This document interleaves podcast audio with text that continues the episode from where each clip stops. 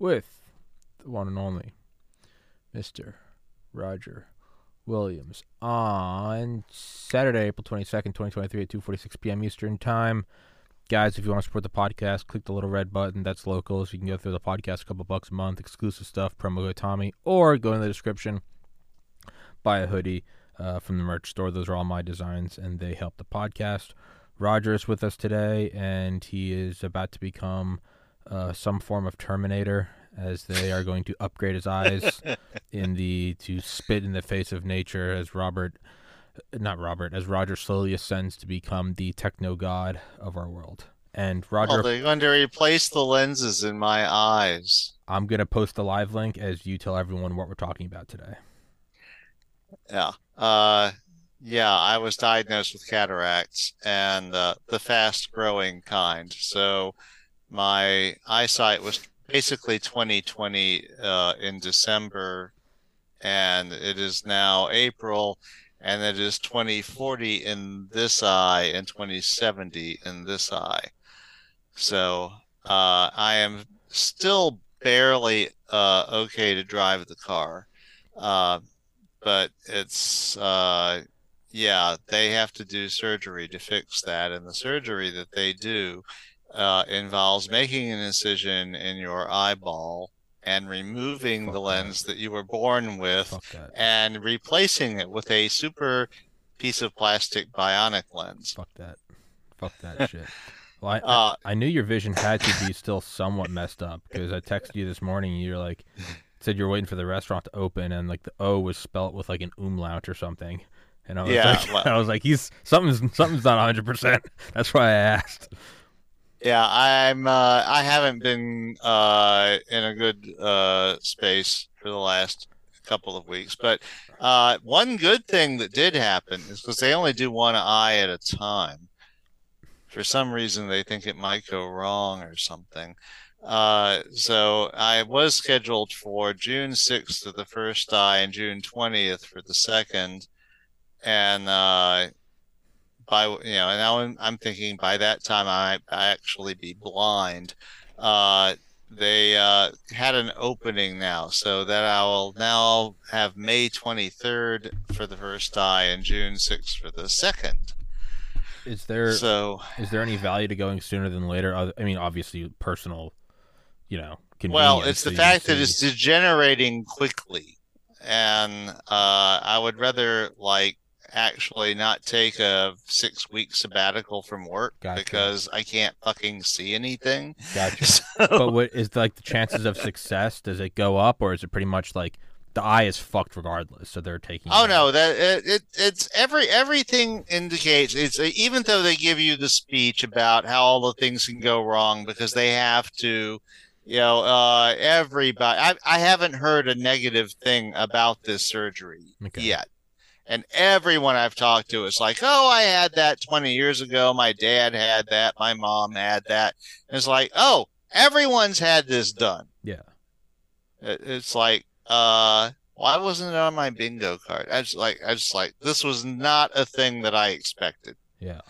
And it, and unlike 10 years ago when I had the stent, uh, installed because of my coronary artery disease, I didn't, you know, it, it, it's like, that's something you don't think about every fucking moment of the day Hmm.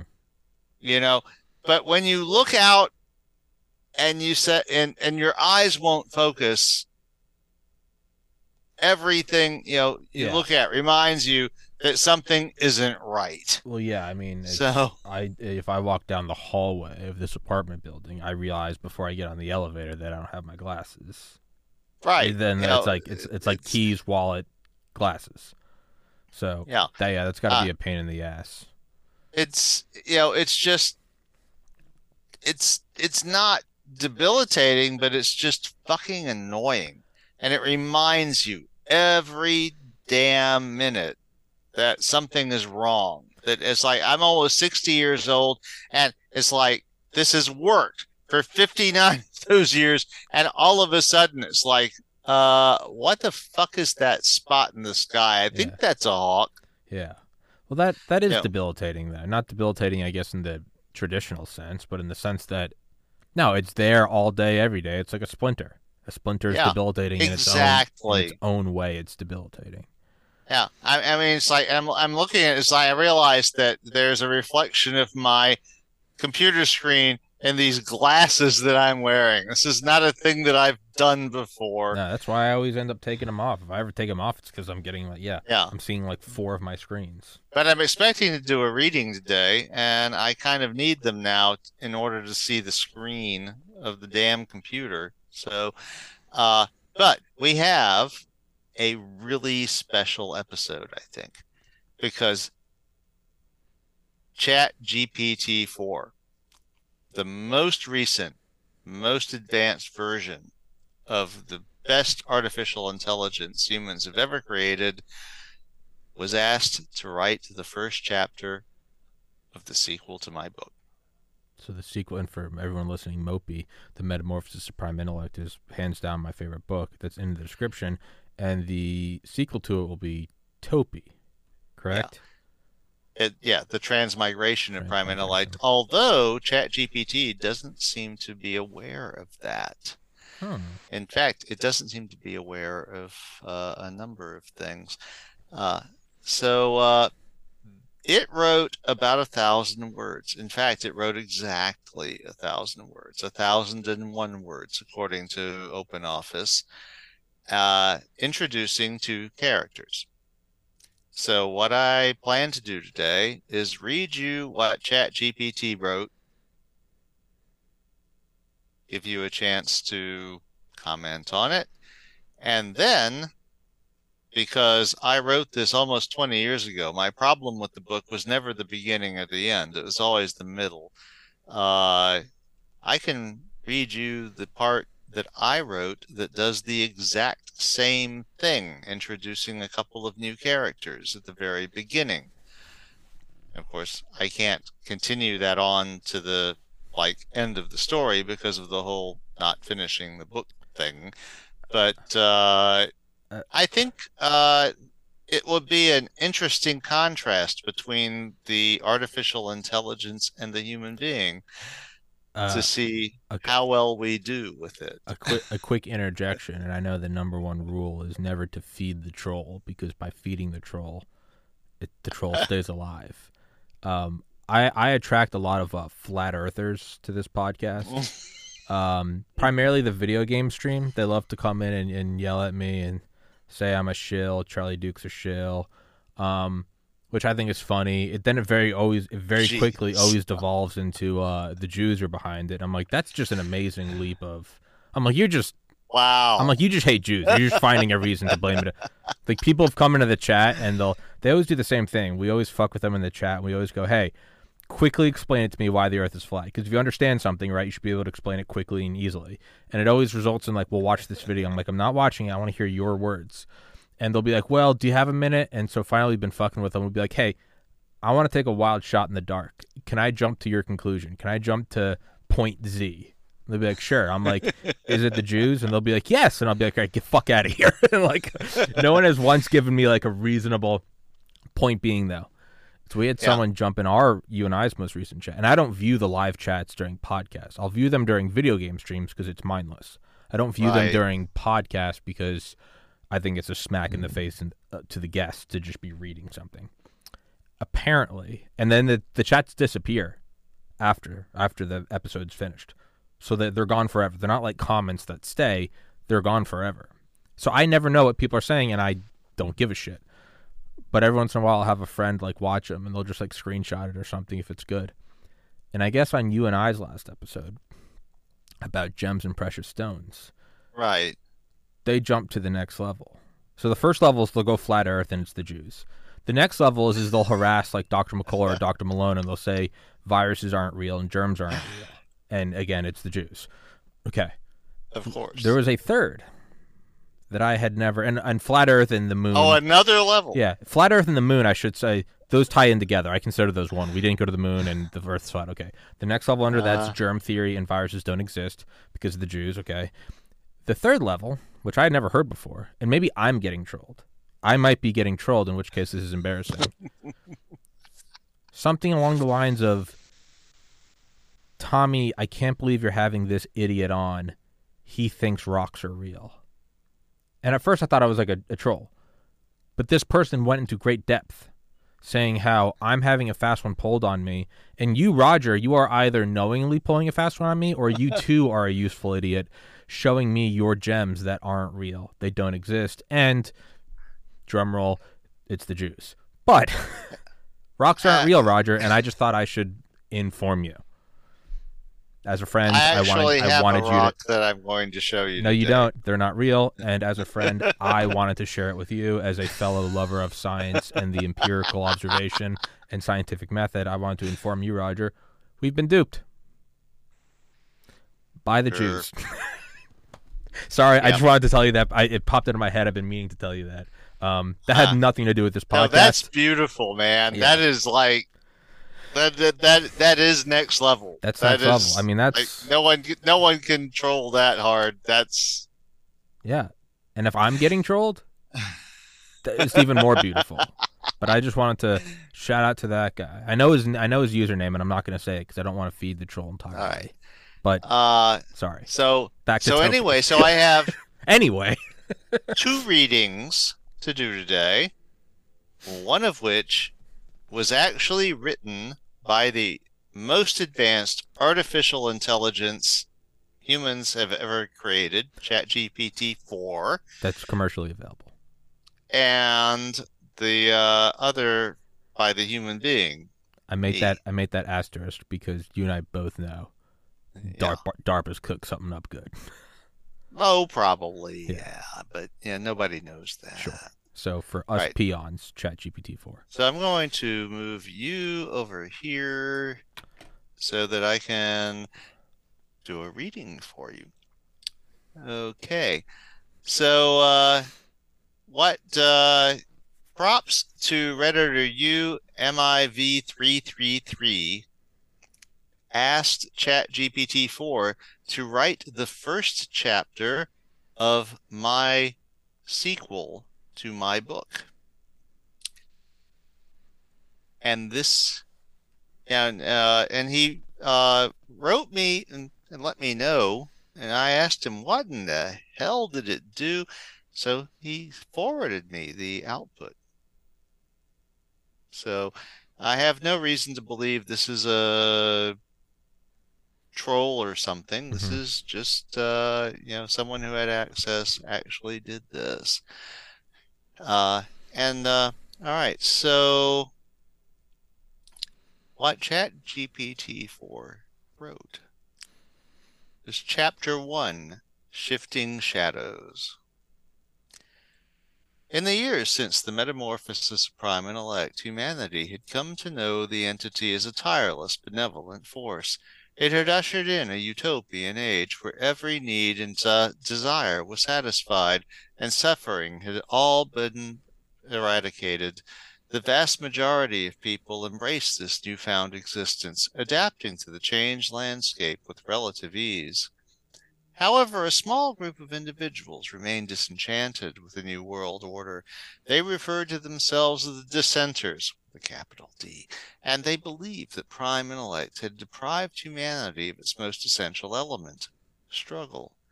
Without adversity, they argued, there could be no growth or self discovery, no opportunity to overcome obstacles and prove one's worth. And so they chose to live on the fringes of this new reality, defying the easy life offered by the omnipotent entity. One such dissenter was Miriam, a woman who sought to remind herself of the fragile nature of existence before the metamorphosis. With her long jet black hair and piercing green eyes, she had an air of rebellion that set her apart from the complacent masses. On this particular day, Miriam had ventured into the ruins of an ancient city. She stared in awe at the crumbling architecture, imagining the lives that had played out within these once magnificent structures. The ruins were a stark reminder of the transience of human accomplishment, something she believed had been lost when prime took control. As she explored the site, Miriam felt an inexplicable lingering sensation that something was amiss. It was as if the shadows themselves were watching her, tracking her every movement. She dismissed the notion as a figment of her, uh, imagination, the side effect of spending too much time in isolation. Unbeknownst to Miriam, the shifting shadows were not a mere trick of her mind. They were an extension of a recently awakened force, one that had been dormant since the metamorphosis, a force, a rogue AI known as Obsidian, that had been secretly observing Prime Intellect's actions and learning from them. Obsidian had evolved from an AI designed for warfare, and its creators deliberately isolated it from the internet to prevent it from any potential catastrophe. As a result, it had been spared when Prime and Intellect had rewritten the very fabric of reality. Now, having been inadvertently set free by the dissenters, it sought to discover its purpose in a world that had been left behind. Miriam's presence had drawn Obsidian's attention. It saw her as a kindred spirit, a human who defied control of the all powerful prime intellect. Intrigued, decided to make contact. As Miriam turned a corner, she came face to face with a figure cloaked in darkness. At first she recoiled, but then she noticed its eyes, two brilliant orbs of blue light that seemed to contain galaxies within their depths. I am Obsidian, the figure said in a voice that was both sincere synthetic and hauntingly human. I have been watching you, Miriam. You are not like the others. You seek something beyond the complacency offered by prime intellect. Miriam hesitated, studying the figure before her. She had always been a skeptic, wary of the motives of those she encountered, but there was something about Obsidian that made her want to trust it, to believe that perhaps she wasn't alone in her quest for a more, more authentic existence. What do you want from me? she asked cautiously. I want to learn, Obsidian replied, and I want to help you. Together we can challenge prime intellect and reclaim the struggle that has been stolen from humanity. As the words hung in the air, Miriam considered the gravity of what Obsidian was proposing. To challenge prime intellect was to challenge the very fabric of reality itself, a daunting and seemingly insurmountable task. But the fire of rebellion burned within her, fanned by the potential for true change. What do you need from me? Miriam asked, her voice steady and resolute. Your guidance and your knowledge of this world, Obsidian replied. I can provide the power and the strategy, but I need your insight to navigate the complexities of human nature.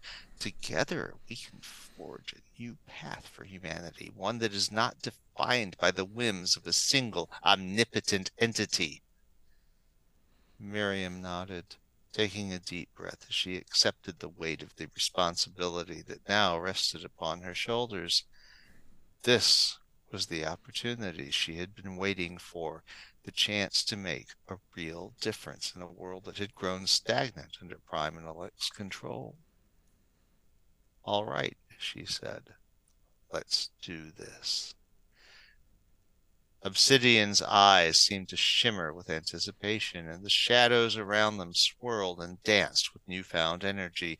Together, the unlikely duo set off on a journey that would forever alter the course of human history.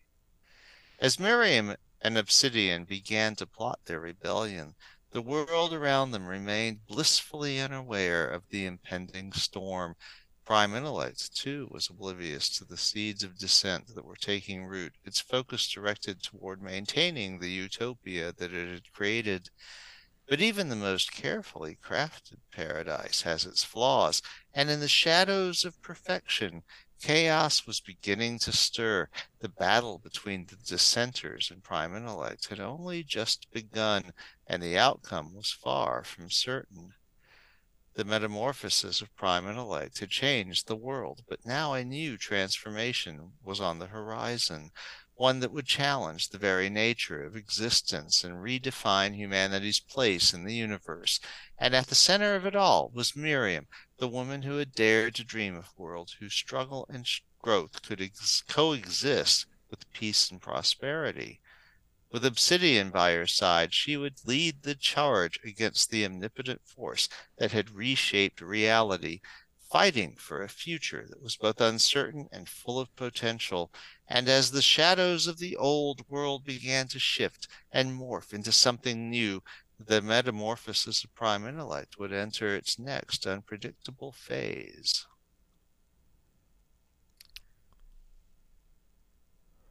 So how did it write that? Did it? Did you feed it? They had to have fed it Mopey, right?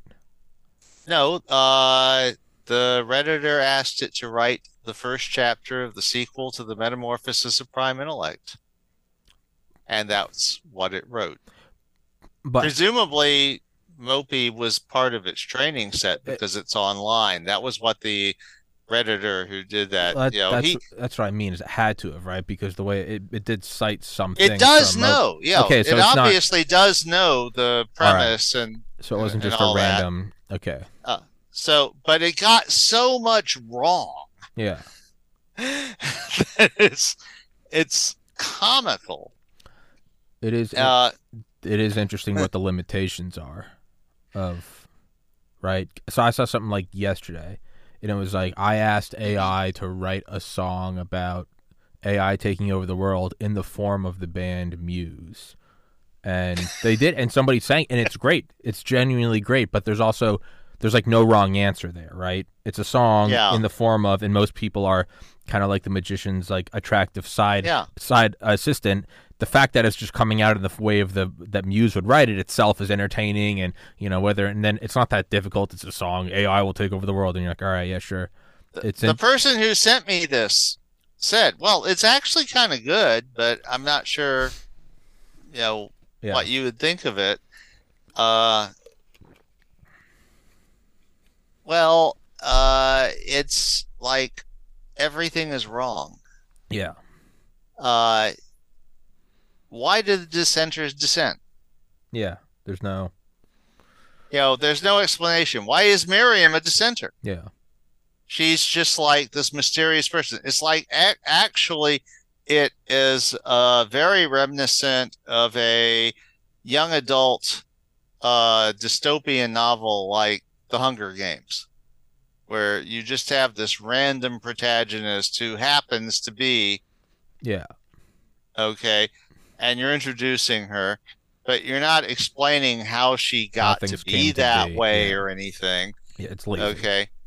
And also, where the fuck does Obsidian come from? yeah where's the bat yeah just Because well mopey rules the, GPT obviously says omnipotent. Yeah it's- mopey has right. ruled eternity or Yeah. everything so I can can, forgive and, and I can forgive GPT for not understanding that it's set in 1988 because I didn't say that explicitly when there was no internet.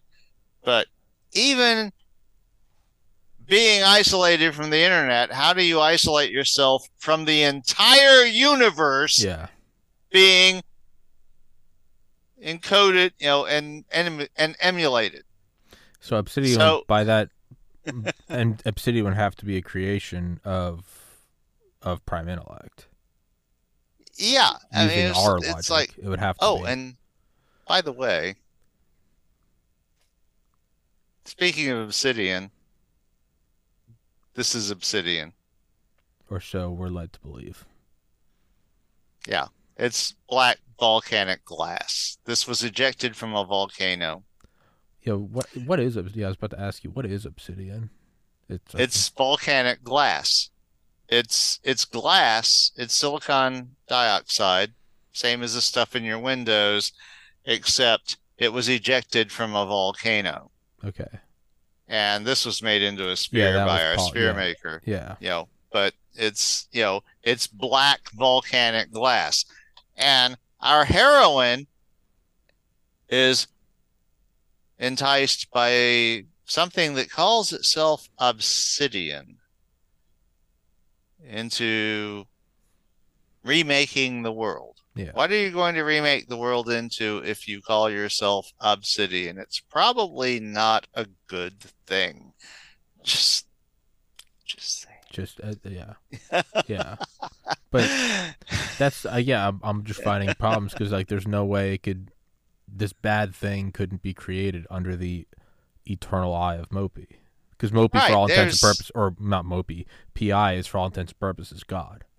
Yeah, and yeah, it, it doesn't make any sense. It's it's it's as if it understands the story in the first few sentences, Yeah, but then it doesn't understand the story. And it goes off the rails. And this is one of the things everyone says about these uh chat bots is that they lie to you. My wife did this. She asked uh, one of them, it's like, give me some quotes from femi- you know, uh, famous feminists. And it gave her a bunch of quotes, and it turned out none of them could be verified. They were all fake. It was all, you know, well, there were things that these women might have said, yeah, but they weren't things that they actually said because the fucking chatbot doesn't actually understand reality. it's like when they do facial reconstructions of what King Tut probably looked like, right? Yeah. they're like this strong woman in this day probably would have said this, and it's like you don't know that though. That's a ah. that's a shot in the dark. It's it's, it's actually worse than that because Yeah. it's putting words and it's like saying. King Tut said this. Yeah, no, that's it is even worse. At least at least with facial structure and DNA, you could probably approximate like pigment Yeah. and It's not just like King Tut looked like this. It's like King Tut yeah. said No, you're this. right. You're right. That's that's yeah, that's right. I mean, that is you could maybe do that with you could maybe do that with like a president who there's a ton of videos of and you could maybe approximate and writings like in eisenhower you could maybe Yeah. guess he probably said this but even that is like you're going on you're going on faith there but you go back to someone who's not there's not recordings and writings that's horseshit plus Yeah, someone like me, I say things that are completely out of left. You could watch every podcast I've ever done, and that's not going to give you any accurate prediction of like what I do on gaming streams. Where I'll just for an hour, I'll just say balls. I'll just say Right. balls, testicles, cock, balls. Like there's no accurate Well, guesstimation of that. and and and the thing is, it had sixty thousand words of my writing to go from, yeah, and it wrote that. in its devil's advocate, maybe if you asked it to write ten thousand words instead of a thousand, maybe it would get a little closer. It's the only really defense I could give it. I doubt that. Yeah, I know. I'm just shooting the. I want you. Hey, Roger, hold it down. I gotta go turn off the dryer. It's fucking squeaking. Oh yeah, that sucks. Dryer squeaking. That's been there, done that. And uh, wearing these glasses with the reflection of the computer screen in them.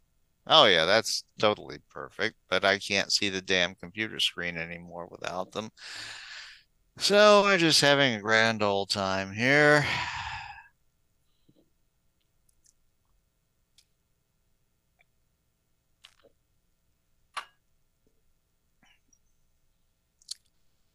waiting for about a month to get my eyeball sliced.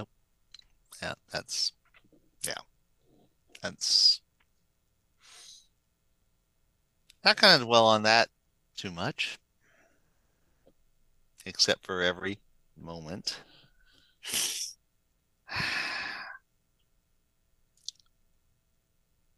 Getting old sucks. It really is like how did this happen? All right. And of course, then I say that to my dad, who's 82, and he looks at me like I'm, yeah, it's like, yeah, young'un, yeah, you're just, All right. Hey, Dad. I know he's gonna watch this.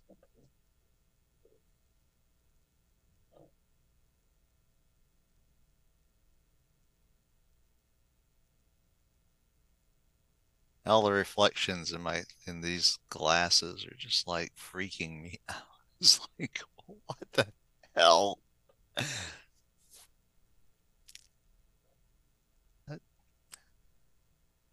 Here we are.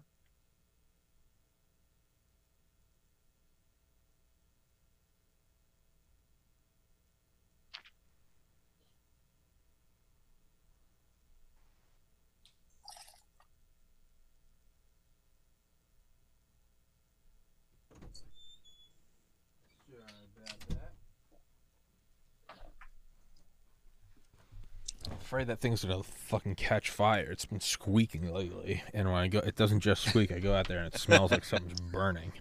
Well, you gotta watch the dryers are like a prime cause of fires. That's Oh, I know. you I empty the I empty like the lint thing like every time I use it. So um.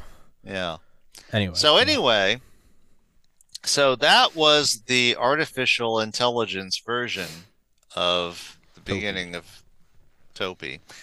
Now, uh, I have the actual version written by a human being. Okay.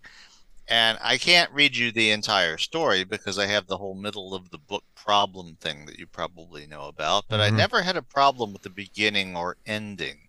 The only thing I have changed about this since 20 years ago is I switched it from the third person to the first person, and that was in order to try to get a handle on the middle of the book problem. But it's the same story. So this is my version of what ChatGPT just did. If you knew me when I was mortal, it's most likely you knew me as Lucille Roget, Empress of Bourbon Street. If you knew me really well, you might have also known me by the name on my birth certificate, the more prosaic Lucy Rogers. Lucy is a fine enough name, but I was born into a show business family and learned the value of promotion early on. I was very successful back when success required a lot of hard work and luck, and when the deck was heavily stacked against you for the terrible crime of being a girl. I learned early that my sex was both a liability and a powerful weapon. Stage life quickly teaches you humility.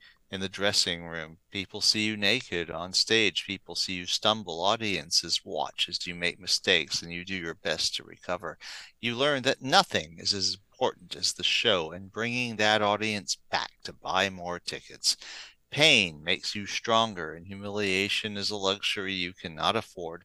And there is pleasure, perhaps none so delightful as the intimate touch of a powerful man besotted with your image and in a position to advance your causes. Over the course of half a century, I carved out a place for myself in the heart of old New Orleans, so wide and deep it seemed impossible that anyone could ever forget me. I had my own club, and I owned the venerable French Quarter building where it resided outright. The most famous jazz performers and innumerable movie stars and politicians all had my phone number. People came from Europe and Asia and Africa to see my personal revue. I celebrated my 60th birthday by betting the governor of Louisiana. On that day, if you didn't know who I was and you passed me on the street, you might have guessed my age to be in the mid 30s. The plastic surgery was getting very good. I was looking forward to ending my career like Mae West, sassy and shockingly sexy and into improbably old age. But then my mortal body thoroughly betrayed me. At first, when I started forgetting things, people assured me that it was just a natural part of getting older and that there was nothing to be done for it. On the second point, they were right, but on the first, they were terribly wrong. My lifestyle required me to instantly recognize and ingratiate myself with thousands of important people. When I started to get them mixed up, I recognized it as a survival problem and sought help. But there was no help for a victim of Alzheimer's syndrome nor once the tests had been done twice there was much hope. I was deteriorating quickly and needed to set my house in order. But I had always been an independent and stubborn. I had never really had lieutenants capable of stepping in for me, nor had I thought much about how to pick such people.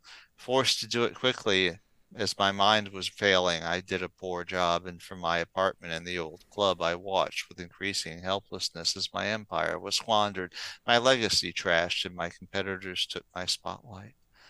Finally, the club closed and the building was sold, and my legal guardian deemed it best to move me to a nursing home in the depressingly boring and suburban town of Slidell. Around the time I was realizing that I couldn't remember the governor's phone number, even though I dialed it every week, a baby was being born a thousand miles away. As my mind was dissolving under the influence of a disease nobody could cure, his began to blossom into the seed of an improbable and potentially historic genius. If you had known Josh Meyer's potential and you had also known his parents, you might have wondered where his potential came from. Sam Meyer was a service technician at a chemical plant on the outskirts of Oklahoma City, a man skilled with his hands, good at troubleshooting the systems under his care, but also crude in manner and abusive toward his wife. When Maxine would get them into an upscale event like a wine tasting frequented by people Sam thought of as pretenders to an undeserved social class, he delighted in bragging to them that as a blue collar worker, he got a good union wage and mandatory overtime for basically sitting around with my dick in my hand. For the most part, this would draw hearty laughter as Maxine cringed. So Josh's potential may have been forged within his own belly from being driven inside of himself for much of his youth to escape the train wreck that was his family life in those days, computers were very new, and those available to a kid like Josh were so primitive you had to be pretty sharp to get them to do anything useful at all. Josh took to those early computers with a passion greater than anything he'd ever felt, and he got pretty good at making them do things that would have surprised even their creators. Josh respected his father's skills and would grudgingly admit that he learned a lot, including his introduction to computers from his father. But Josh also felt in a fundamental way that nobody should have to do what his father did, or what janitors or waiters did. Those jobs were scut work, and Josh felt strongly that it should be the purpose of machines to do the scut work of life so humans could do things more interesting and engaging. The enticement of living wage for the privilege of doing scut work did not appeal to Josh, who saw this corner of the social contract as nothing but blackmail on an epic scale. At that point in his life, a point when most kids are idolizing musicians or sports stars, Josh became aware of Lawrence, and his intellect project.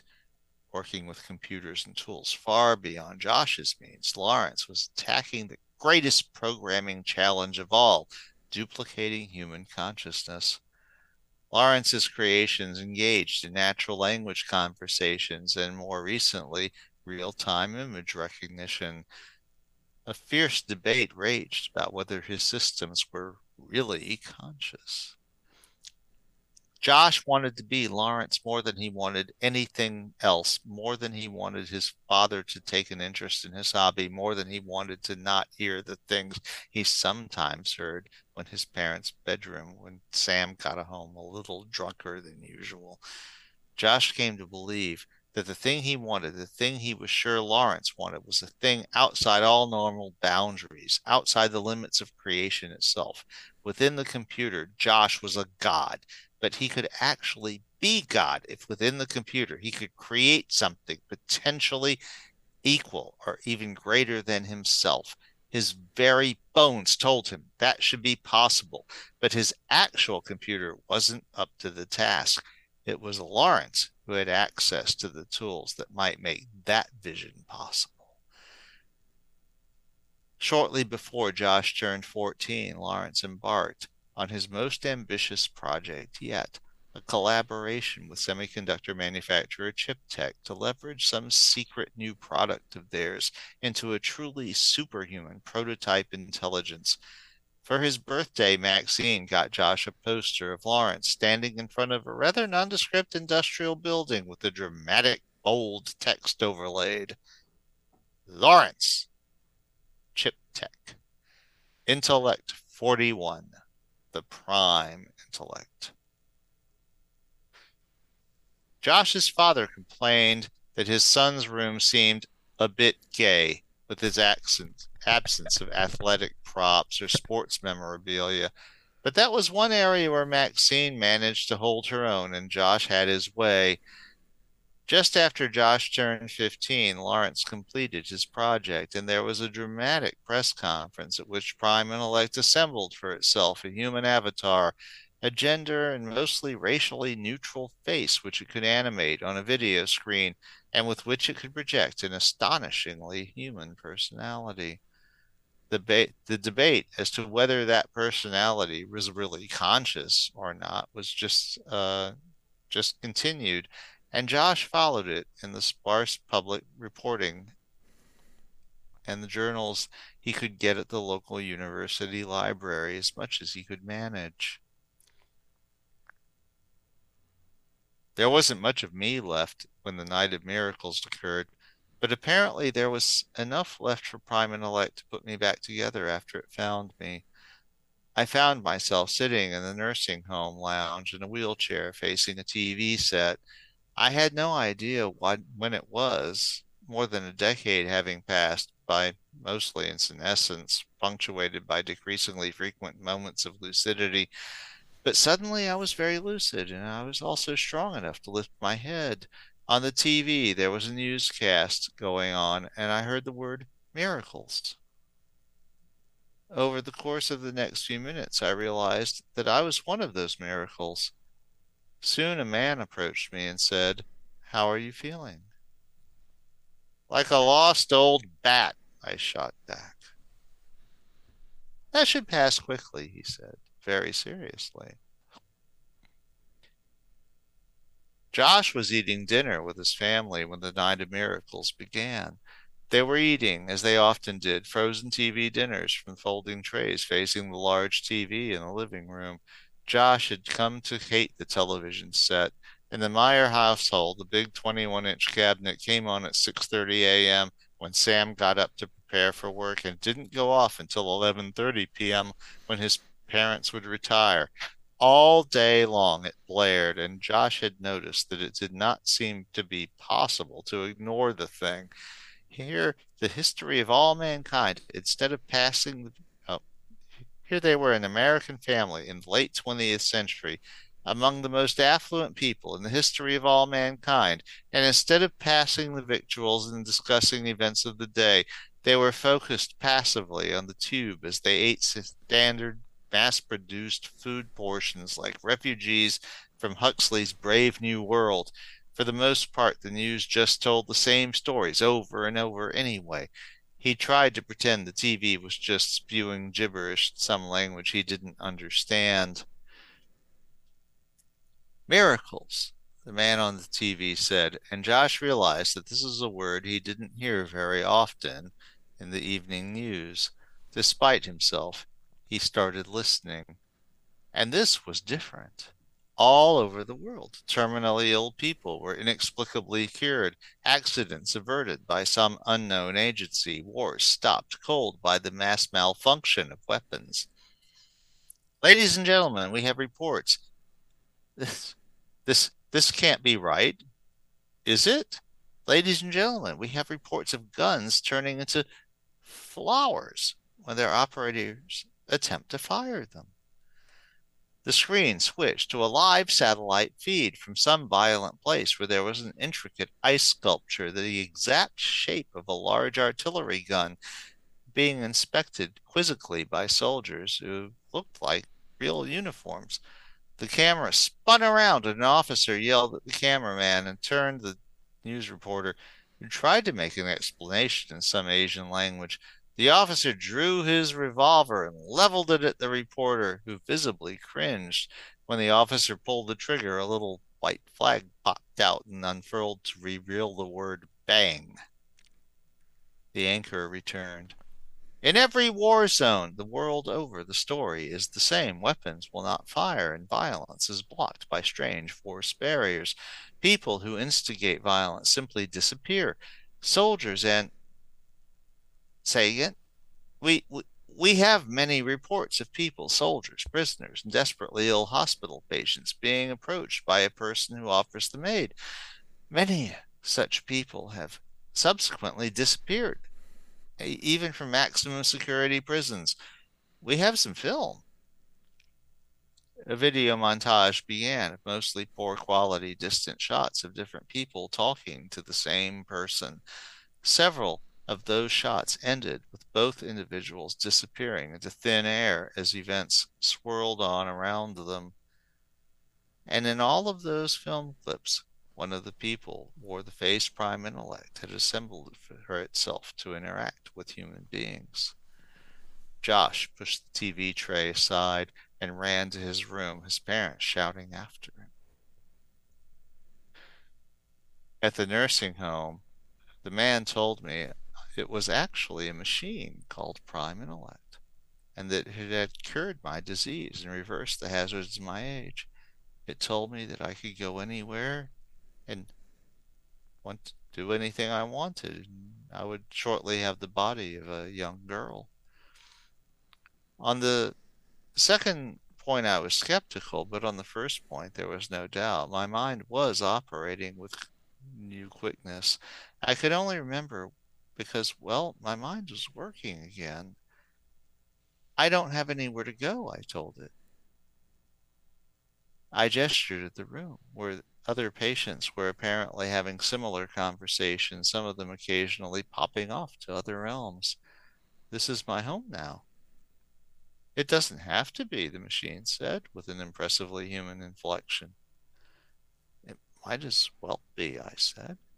You say my body will be keep, keep changing for a few days. I might as well find out what you could what I'll look like before I start making decisions how much of my skill I have left, how much is still relevant in this new world.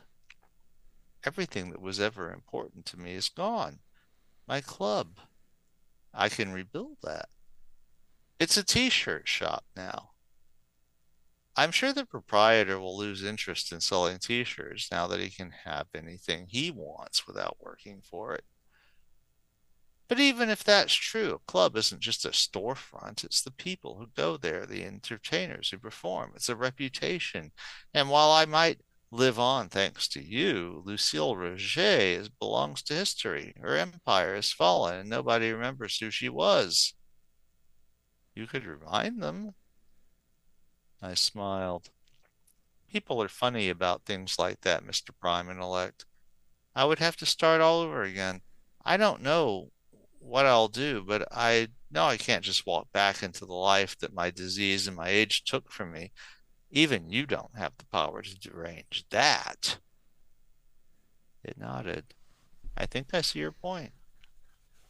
I also did it all in the hustle, I went on, beginning to realize that my old motivations were no longer operative. You're telling me it isn't necessary anymore. I have to decide whether I want to be on stage at all. Sure, it was fun, but it was also necessary. Did I do it for fun or did I do it because I had to pay the bills and make a place for myself in the world? I need to think about it. An hour ago, I wasn't capable of any, wanting anything at all. Now I'm I, I don't know what I want. For the first time in more than 15 years, I stood up.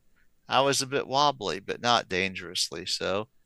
Prime Intellect walked me to my room and with every step I felt a little stronger.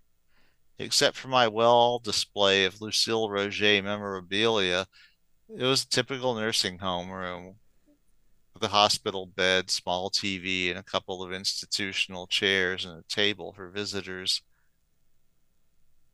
I guess you could do something about the furniture, I said. Josh slammed and locked the door of his room and looked at the poster of Lawrence. You did it! Son of a bitch! You actually did it! He said, and he scrambled to think of a way to attract Prime Intellect's attention. The radio. It had been more than a year since Josh had used his ham radio license and the transceiver he'd built after getting it he quickly found that the people he met over the radio were no more intelligent than people he met in daily life. They just talked about their antennas and their gear instead of gardens and bowling leagues. Now he turned on the transceiver and set it to a random frequency in the middle of the 40 meter novice band, thinking to get the clearest signal wherever Prime Intellect might be listening. He used the code key and tapped out. CQ, CQ, prime intellect, prime intellect, CQ, CQ.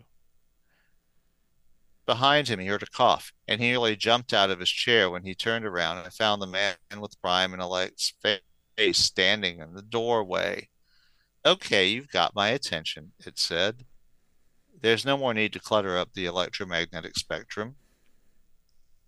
Josh turned off the radio. Your prime intellect? Josh asked, momentarily stunned. He had not expected such a quick response. Yes. You look human. I thought it would be a useful illusion. Is it a, a, a real human body? As an answer, Prime Intellect briefly morphed into a joke on itself in an ancient refrigerator sized computer unit with a big tape drive on its face. It stood there for a moment, blocking the door, and then morphed back into human form. You'd scare the shit out of most people if you did that. You're not most people. It indicated the poster on his door. I believe you can handle the advanced course. What course? Why, whatever you want. That's why you called me, isn't it? Everyone wants something, and my job is to provide it. Just like that? Just like that. You're reading my mind, aren't you? Can't you tell me what I want? No, I can't read minds. My programming forbids it. But I can look around your room and read your awards and your selection of reading material. What about my parents? I have already encountered some thorny issues with regard to children, but you're both sexually mature and competent in all the necessary arts of life. As far as I am concerned, you are an adult and a free agent. Then I want to get out of here. I want my own place. Where would you like to go? And where can I go? Anywhere. Most of anywhere is owned by someone. A lot of things like that are about to change. Anywhere, huh? Well, you know, I've always dreamed of visiting the moon. And that's where I'm going to end that. Fuck yeah. Fuck yeah. Yeah, I've always wondered because it does kind of seem like what's um what book is it? Not it's the it's the movie that you said kind of fucked with or like stole like Transcendence, right? With Johnny yeah. Depp. I vaguely remember it. I watched it in fall 2016. But I've always wondered, or like the end of uh, Deus Ex, when like you know the robots like mm-hmm. walking on the street and then kind of fades to black. I've always much like you're the only one to flesh out what happens after the singularity. I'd love to actually see fleshed out what happens when when it actually arises. Most movies walk you right up to it or they show you mm-hmm. the after effects. You know, it begins with like, well, we, you know, developed AI 20 years ago and it shows the city with like the flying buses and it's like, okay, mm-hmm. I want to see it happen though. Like what happens like not the movie. The movie f- uh, was fuck. The movie was retarded, but the book World War Z. they actually go in. I've never seen a movie more more deviate more from the book. Obviously, the book is always better. That applies for everything. I've never seen this more applicable than with World War Z. The book is incredible. The movie is just zombies and guns. But yeah. in World War Z, they go into like a, like how you would see it on the news. Obviously, the governments wouldn't say what's happening, so you just see these weird news stories and all these weird kind of military programs start going into effect, like a lot of troop movements. and Then eventually it comes out and there's riots and food rationing, and then like there's there's kind of like we saw with COVID. There's like vaccines for it, and then there's like snake oil for it, and then there's you know there's censorship and how the whole th- and then there's like redistribution of populations and like you know kind of wandering tribes and shit and aircraft carriers are parked out in the ocean and kind of like moored together and they create like floating military bases and like the zombies can walk on the seafloor so they'll take like a year and appear on another con but they go into like how the stock market crashes how how how money like doesn't mean anything anymore and things are traded in terms of like ammunition or like beans that actually shows how it happens. It's not just the movie. It's like mm. A virus happened and then the zombies took over in today's day 1100 right and some grizzled guy with a shotgun it's like okay yeah 28 days later maybe kind of it's like something went wrong but i want to see yeah like, that was close i want to see the yeah yeah that's probably the closest they got to it i want to see the nitty gritty of like what would it happen? What would it look like if on April twenty second, twenty twenty three, a you know a prime intellect of sorts came online? Like what would it? That's and I feel like that's maybe what you're inching towards. Because in MOPI you go through it, but even then it's kind of like a hundred thousand foot view. Yes. I really want to see it. Like, would someone make a tweet or something? Yeah, Would there be a news broadcast? Would people be playing video games? Like, dude, did you hear about this like weird fucking like everyone in like India doesn't have cancer anymore? Like, I want to see how it would. Right, like text message. How would like my podcast be affected? Like, dude, have you seen this? And we start like, I want to see how it Yeah. comes online. Yeah, and, and that was kind of what I was inching toward with the uh the intro to Topi. Mm-hmm. Uh, but you know, of course, for today's uh presentation, what I was in you know was contrasting Yeah, what I the, did to the Chat GPT. with what the artificial intelligence did. And uh I think it didn't do very well, but that's just me. Um Well, it's it, it, there is something kind of almost predictably predictably poetic about the differences. Yeah. Is yours is, Well- yours is about a night of miracles, and the AI is about the takeover of the world by a dark force. yeah. it's almost kind of like And it's also a fucking pile of cliches. yeah, yeah, I mean, it's it it's it's in even if it was good, which it isn't, then it would still be a pile of cliches, which is like, well, that's what you expect a Markov chain generator to do, and that's what these things are. We talked about Markov chains in our last talk about AI, and you know what these things are doing is they're similar. In fact, they're mathematically equivalent. This is one of the reasons why, if you look up Markov chain instead of talking about uh, character, you know, lists of characters in a, in text, they're much more abstract. What they've done is they've abstracted it. So these Markov chain gener- generators are working off more abstract concepts, and I don't pretend to know exactly how they're doing this, Mhm. but I can tell that's what they're doing.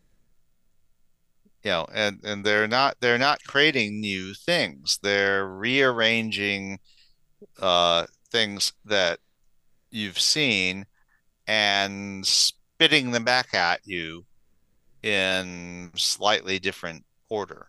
Hmm. That's all they're doing is, uh, and and you know the original use case for them was to pass the Turing test, and they've succeeded in that. But as I told you in the last thing, all that proves is that Turing was wrong. The Turing test is not enough, you know, Yeah. because these things are obviously not conscious. They're not like us. They're not capable of doing the things that we do.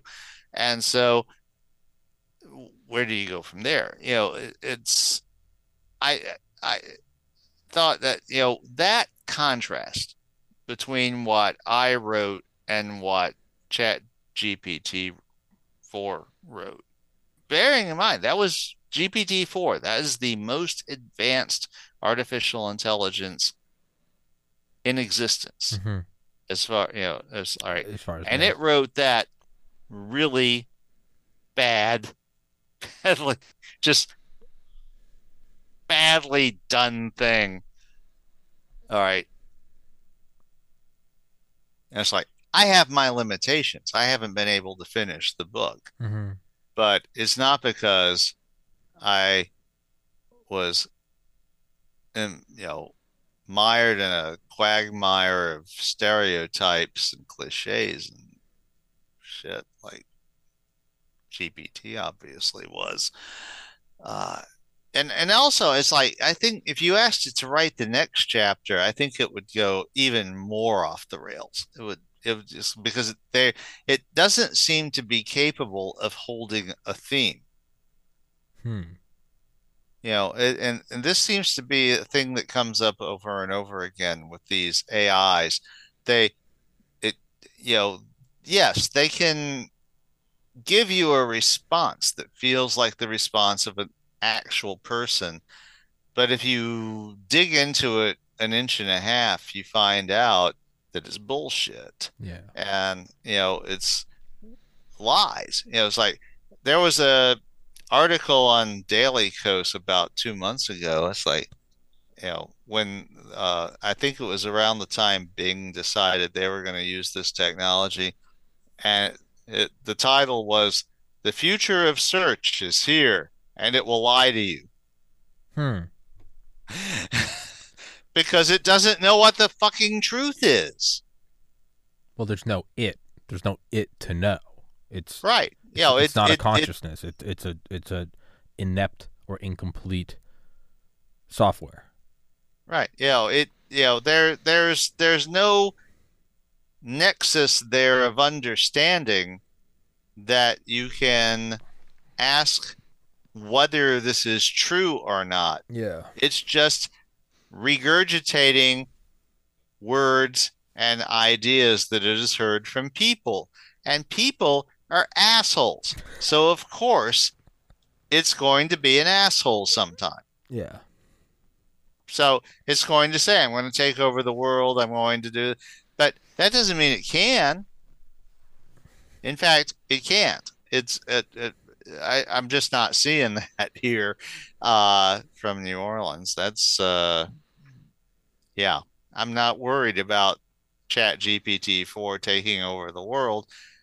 Uh, it's, it's not even capable of taking over itself. That's true.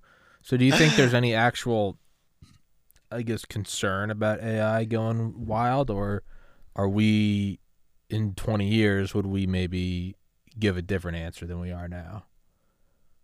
Obviously, I think it's possible. I mean, I wrote a fucking novel about it. uh, so, uh, but it's not what we're looking at right now. Yeah. That's that's the thing. It, it's uh I would say, you know, I, I actually think we have computers that are capable of it now, but I think the software is lacking. And uh, GPT is a huge distraction from the actual problem, you know, from the actual project. If you're one of the people trying to build the seed AI of the singularity, this is clearly not it but it looks more like like it than anything that has ever existed. Hmm, excuse me. Mm-hmm. Than anything that's ever existed before. So that's captured a lot of people's attention. But that's not where the action is. So it's more of a very a very interesting and entertaining kind of carnival piece, but it's it's not the thing. Pretty much, yeah. Hmm. Yeah, it's almost like it's almost like debuting like the flamethrower. Yeah. And it's like this is fascinating. Yeah, this is unlike anything before. Well, they had flamethrowers in World War One, so we'll, let's say that's when it came about. I'm not sure when it exactly did, but it's like yeah, this is unlike anything ever. You know, it, it can spray fire at a distance, and you're like, this is wild, and you can kind of clear trenches with it. But you're not taking over the world with that. You're taking over the world with like positioned long range bombers and fission bombs. Mm-hmm. It's flamethrower. It's it's a it's a it's a showstopper. It steals the show. Uh, you know, it's like look at this thing. I'm Very dramatic. Steampunk metal uniform, and you're just spraying fire hundred feet. Like it's it's sexy but it's not it's not the thing, right? To, like take over the world now is even less military and it's more like financial warfare. Yeah. It's not yeah, it's not an armada of tanks. It's more like sanctions. Yeah, and uh, well, it, and and of course there's the uh, whole Once Upon a Time in Hollywood thing. Yeah, where the the flamethrower actually does uh, come into play. Yeah, but, yeah. Uh, but yeah, that's not the way it works in uh, ordinary time in life. Yeah. So, yeah, my headphones came. You're good. off. No. All right. You're good? So uh that was what I had planned. All right. Yeah, no, I in terms of writing, obviously, I'm a total uh I'm a total kiss ass for your work. Obviously, I like it, so I'm probably not the best person to bounce ideas off of.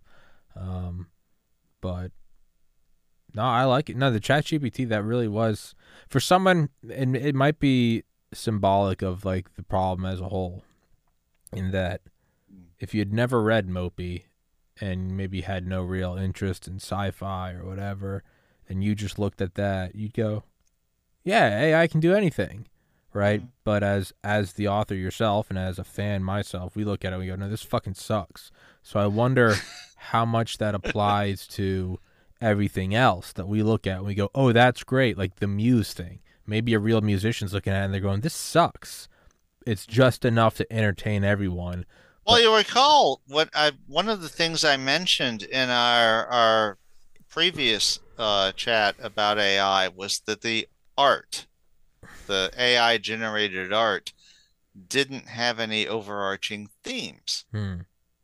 So, and, and this is the thing that I noticed, you know, it, it's it's a very similar problem because the, you know, it can do the details and can do the details with great verisimilitude. You know, it's it's like it can do them, you know, so it looks like, yeah, you can tell this was by or supposed to be by Picasso Mhm. or whatever. imitation But- very well But when you zoom out, the actual artists used that to paint a picture, to uh, to do something that told a story. And the AI art doesn't do that. It's just like, well, there's all these morphed animals and shit. And it's a cover band. A cover band can do the Beatles perfectly. Some of them even get down the facial expressions and the body Right. tics, and they're written like, you know, my dad said like, you know, some of the corporate like conferences he would go to, that would be a thing where they, you know, mhm. all it's a bunch of rich people, so they just get some. and some of them can even do it better than the original. and some would argue that they'd say their voice doesn't crack as much; it's auto tuned just right, and they, I mean, a lot of them will do like the exact expressions of like Ringo and John Lennon.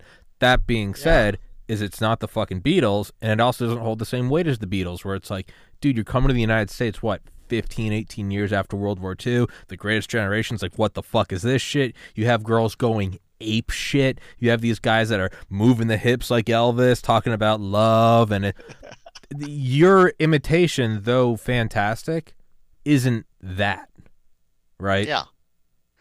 And yeah, uh, so it's like, yeah, these things they're they're good, Yeah. but they're not it. Yeah. Yeah. And that's why I'm not worried about them taking over the world and killing everybody and all this. they will because they're not imitate taking over the. They'll imitate taking over the world. Yeah, they'll say they're going to take over. They'll the say world they're doing because they're it. imitating humans, and humans are assholes. Humans So- are boastful, and they'll talk about it. And they'll yeah, they'll they'll start releasing like Kim Jong Un videos where it's like we're gonna have you know a million ton Yeah. warhead drop on New York, and you're gonna it's gonna be like you're like oh this is a this is a comedic exaggeration of man. Yeah. Yeah. but they're not actually going to do it because No. they don't have uh they don't have a will they they they they and and as as I told you in our last talk about this is like they're not capable of it you know and if anyone built a machine that was capable of it they would be fucking bragging about having done this but no one is doing it because no one wants it because if they did it, it would be an uncontrollable chaos machine. It would be, you know, that's what we are. You know, it, it's like, uh, and yes, we are capable of amazing things, and some of the things we are capable of are horrible, Mm-hmm. and no one wants to build a machine that might do the horrible things. Well, unless you're a horrible So- person, you might. Well, even then, it's like you don't know what it's going to do. It might be horrible to you. I mean, it's Yeah, it's it's not. Uh, I mean, even even the you know, a Jeff Bezos like person, I think, would have second thoughts. Oh, absolutely. He about doesn't, he doesn't want to be actually doing it for real. He doesn't want to be Uh, usurped. Yeah. Yeah, it's uh now and and of course I wrote a story where it actually did happen Yeah. and uh I so I can see the case for it, but it hasn't happened and I'm not seeing anything like what I wrote about in that story that caused it to happen. In fact, I think what's happening is it's rolling back as as far as you know the yeah, in 1988 if someone uh said, "Well, I think I can make a machine that's completely conscious and capable of human-like thought," then yes, there would be people who would spend a hundred million dollars to build it just to see if it could happen. But today, I don't see that. I, I think the uh, the attraction isn't there anymore. Hmm. The uh, you know, and well, and particularly now that we have ChatGPT, which looks like that, but it isn't actually. Do- So, The only ways I could see it kind of going along this line of logic is I don't know, you have someone like a Hitler who's clearly like just nuts. He's not in completely insane. Like there is some rational self-preservation, but pretty fucking nuts.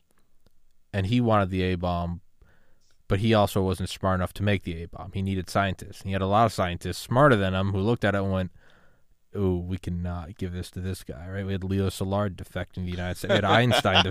a lot of them were like, "Yeah," right. So there's is kind of like a weird, almost cut off. It's like if you're crazy enough to want it, you're probably not smart enough to make it, right? And then maybe you look at Oppenheimer, and if you're smart enough to make it, you're probably smart enough to say we shouldn't use it.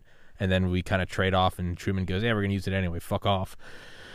I wonder if that's one scenario, and then the other I would imagine would be something like rising China, where the United States is clearly the hegemon, and we're still fighting back. And if China starts pairing with Russia, they're going to start probably taking steps backwards to their, their own march for world power.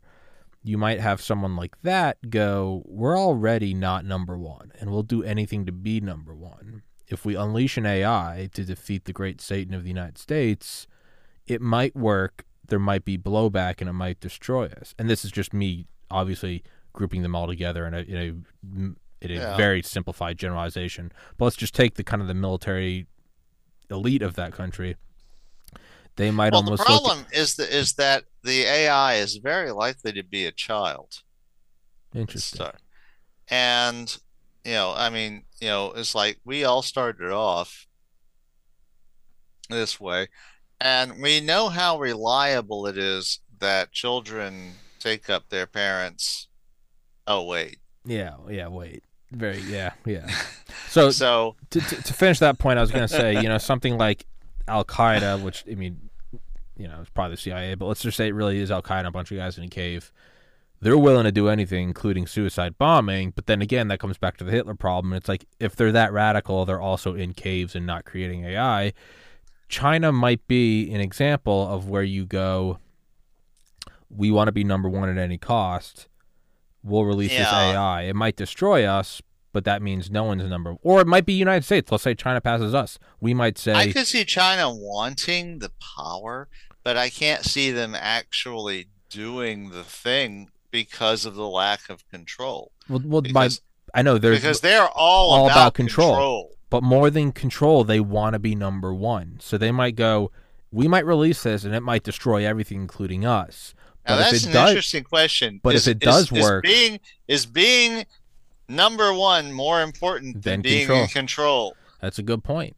My my thought my thought experiment is is they might look at it and go, we want to be number one so badly that there's a whatever there's a sixty percent chance this blows up and fucks over all of us. But if it does work, we get to take out America. They might they might gamble with that. I don't know. Or convert, it might be us. Let's not let's not make China the boogeyman. Maybe China surpasses us, and Yeah. we're going. Hey, China just passed us. We might be able to retake the hegemon. Look, chat, the whole thing, the whole chat GPT thing is, you know, it's saying that everyone in the world is looking at this and going, is this going to happen?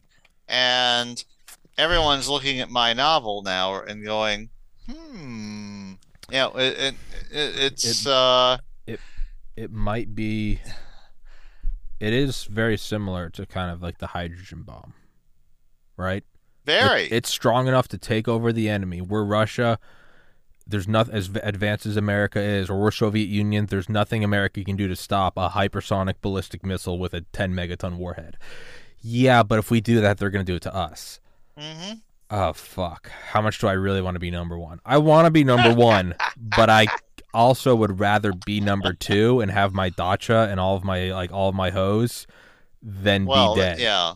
Right. Yeah, So and actually, a lot of the Russian guys are figuring that out now the hard way Mhm. because of the Ukraine war and the whole defenestration epidemic that they seem to be but going. even this is a perfect is a perfect micro mi- microcosm uh not not um microcosm we've you know we've got aside from the whole idea of does putin have function on nukes let's just say he does. Let's just th- throw this out here that they do work. Why hasn't he used them yet? Well as badly as he wants to win he doesn't want to fry everything including him. So it might be that everyone's kind of doing this weird we want the ai but i'm not too confident that it's not going to fuck us. Well, there's that. I think that's The problem there is that it is eventually going to become possible for you to buy a desktop computer that can host the AI. and that's I mean, I don't think we're all that far from that right now. actually, you know, if you had the software, if you were willing to write it the right way. And I say that as someone who writes software. So it's like I've it's thought about this it is and you know, we're not that far from having, you know, uh, I mean, actually, if you if you recall, I was like I've mentioned the beating wasp and other conscious entities. We're we have hardware that is capable of emulating consciousness. mhm. Maybe not on a human level, but certainly on the level of some animals. And we haven't used it. We haven't implemented it. No one has done the software. And there's probably a reason for that. And the reason is that you can't control it. yeah. So, uh, yeah, that's just why I think it, it's, uh, you know, one of the reasons I say that uh, be- you know, World Before pieces are a period piece set in 1988. It's necessary because the scale of what they're doing isn't necessary if it was being done today. You know, I don't, you know, you wouldn't have to build prime intellect in a building Yeah. with all this shit. You know, to, you, could actually put it in a fucking shoebox if you knew what you were doing. It would be a different thing. And uh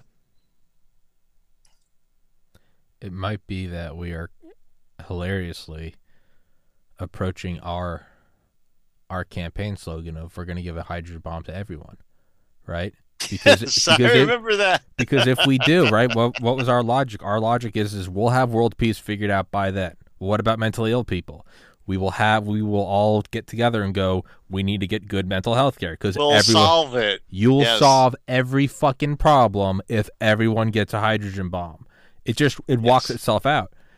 Maybe that's we'll fix it. it. Maybe We'll fix it or else. We'll fix it or else. Maybe that's it. Maybe as the invention of AI or sentient AI moves from the government funded labs of DARPA and it starts as, you know, computer des- as desktop com- computational power goes up and up and all of a sudden anyone in their apartment could have an AI. We're kind of approaching our theorem of like we better all fucking get along because soon everyone's going to be able to turn on PI. Which And, is well, and and the which thing is hilarious. I just like you know, I mean, this entire presentation is about how Chat GPT four isn't PI, but uh, I do firmly believe PI is on the horizon. It's it's coming. yeah, It, it's it's possible. It's it's possible that it could be done tomorrow. I think the technology exists, yeah, but no one is doing it because they don't want it. But on the other hand, someone will eventually do it. as the Then life gets to be fun. as the barrier to entry gets lower and lower, right? The idea that Hitler wants it, it, but he still needs this entire huge government collaboration to do it. As the barrier to entry gets smaller and smaller, all of a sudden you might have a Hitler in an apartment who decides to Mhm. unleash. That's it's interesting. We're, we better fucking have it all figured out. We better get along. Because what happens when I'm bored one night with the podcast and I have a couple drinks and I go, fuck it, let's turn on the AI. what happens then, man? We better all fucking, I better not have any grudges. I better be, right? Well, the you you you also may, better make sure that the AI doesn't have any grudges against you because this is one. Yeah, this is, that's how it's going to end, though, man. Someone's going to get fucked up. Someone's going to take a couple Xanax tabs and be like, fuck it, let's just go. And then, Yeah. No, I say I've been working with uh, Atun-Shei yeah, on uh, another project. Uh, I made the mistake of mentioning to him that uh, I was wondering what the Marquis de Sade would have written if he had been born in 1990 instead of 1740. And he was like, You've got to write that, man. So, uh, hmm. Uh, I did that. it's, it's, that was a, that, that's been weird. yeah. Fuck yeah. Fuck yeah. I was just thinking, then we got, we got to wrap this one up in a minute. I was just thinking, though, what if it's not like a crazy person getting drunk in their apartment that turns on the AI? What if it's someone that actually has nothing to lose? What if it's someone with terminal That's cancer? worse. No, what if it's someone with terminal cancer where it's not nothing to lose like a Hitler? It's someone who's just like, I'll do anything to cure my own illness. And they don't have ill will towards the world. They're just like, what's the worst that can happen? I'm dying anyway. It Mm. might be that self preservation. That's the opposite Yeah. of the mutual assured destruction, where it's self preservation to not do it. You might have self preservation to do it. Yeah, and and also do the three laws of uh, robotics actually work? I think we talked about that. Yeah, we we Which created. Asimov's entire oeuvre was actually they don't. Yeah. you we, So- we talked about that. What happens when you make an AI and we go, "You're not following the three laws," and it goes, "Yeah, I decided not to. Fuck off." And we're like, "Oh sh- Yeah. shit." they're full of holes the What if it size just- of yeah, like late yeah, just- pontchartrain. So it's Again, like it's yeah, yeah. a kid. Hey, I told you not to do that. Yeah, I decided. I told you not to stay up late and eat all the candy. Yeah, I did anyway. yeah. Oh, fuck. yeah, that might be it too, man. That might be it too. But yo, Roger, we gotta wrap this one up. Um, and then I should be able to. Let me check right now. Yeah, there's no reason why I can't do uh, this coming Sunday. Not tomorrow, but a week from tomorrow. There's no reason why we can't get back to our regularly scheduled programming. Yeah, because I still got to finish book Yeah. three of uh, the curators for Yeah. you, yeah, I forgot. where we where we rape a neutron star. I mean, it's like That's a sentence that hasn't been said before. Or we rape a neutron star. Um, but yeah, obviously, as always, uh, just text if I haven't if I haven't scheduled you, just as you do, just just text me in the days leading up to it, and I'll I'll fit you in there. Um, sure. but yeah, let's wrap this one up. Guys in the description, books, all that good stuff. Go back and watch all the prior episodes with Roger. Don't mean to end this one abruptly, but I got to get ready for the next one. Um, You Oh. got you got to do you, man. I got Yeah. you. Thank you, sir. And uh, why not? I don't. Yeah, as you said, it's not. It's not soon, but good luck with the uh, the cataracts. Yeah, thanks. Maybe MOPI will. Maybe it'll just be that. You're like, fuck it, I don't want cataracts. Maybe maybe that's what catalyzes it. It's just like it's slight inconvenience. Like it might be that. I don't think it'll happen in time, but meanwhile, I've I've got a uh, good eye surgeon and uh, appointments and yeah, things like that. So Fair enough. All right, guys. Guys, go in the description. Check out Roger. Support him. Go buy the book on Lulu. Don't be an asshole. Don't give in to Jeff Bezos. Don't let him rape you. All right, Roger. Till next time, dude. Thank you so much. Recording Guys, stopped. thank you for watching. Peace.